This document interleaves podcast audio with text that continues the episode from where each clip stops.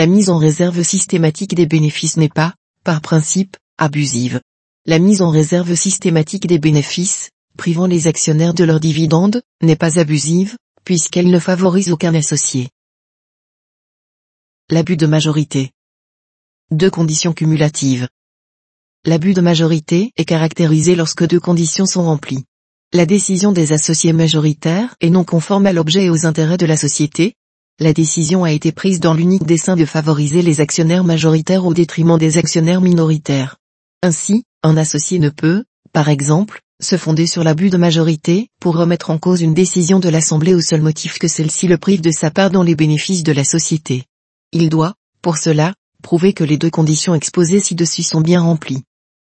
Sanction d'une décision entachée d'abus. En principe, lorsqu'un abus de majorité est caractérisé, celui-ci entraîne la nullité de la décision visée. L'associé minoritaire qui souhaite se prévaloir d'un abus de majorité a trois ans pour agir à compter du jour de la prise de décision en assemblée. L'abus de majorité peut également donner droit à des dommages et intérêts en réparation du préjudice subi. Cette action se prescrit par cinq ans. La décision d'affecter l'ensemble des bénéfices aux réserves. Une politique de mise en réserve systématique des bénéfices. Dans une SA de gestion immobilière, depuis de nombreuses années, les actionnaires votent systématiquement la mise en réserve des bénéfices de la société. Lors de la dernière assemblée, la mise en réserve des bénéfices d'un montant de 550 000 euros est à nouveau votée, quoiqu'un associé minoritaire s'y oppose. Cet associé demande alors en justice l'annulation de la décision, au motif que celle-ci serait entachée d'un abus de majorité. Les juges constatent que la société n'a pas d'emprunt en cours, ni de projet d'investissement. En outre, les réserves de la société s'élevaient déjà à 624 284 euros avant ce dernier vote et ses liquidités se chiffrent à 744 249 euros.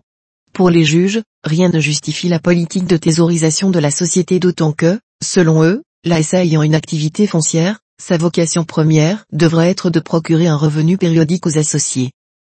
La politique de mise en réserve systématique des bénéfices va donc à l'encontre de l'objet et de l'intérêt de la société et prive l'actionnaire minoritaire de ses dividendes. Pour ces raisons, ils accueillent la demande du minoritaire et annulent la décision. Les actionnaires majoritaires se pourvoient alors en cassation. N'est pas critiquable par les minoritaires. Les associés majoritaires soulignent que l'absence de distribution de dividendes ne les favorise pas, étant donné qu'elle concerne aussi bien l'associé minoritaire qu'eux-mêmes. Or, pour caractériser une abus de majorité, la contrariété de la décision avec l'intérêt social ne suffit pas, elle doit également avoir été prise dans l'unique dessein de les favoriser au détriment du minoritaire. La Cour de cassation valide ce raisonnement et casse la décision des juges. En pratique, les assemblées peuvent librement décider la mise en réserve systématique des bénéfices, cette seule décision ne favorisant aucun associé. Pour aller plus loin.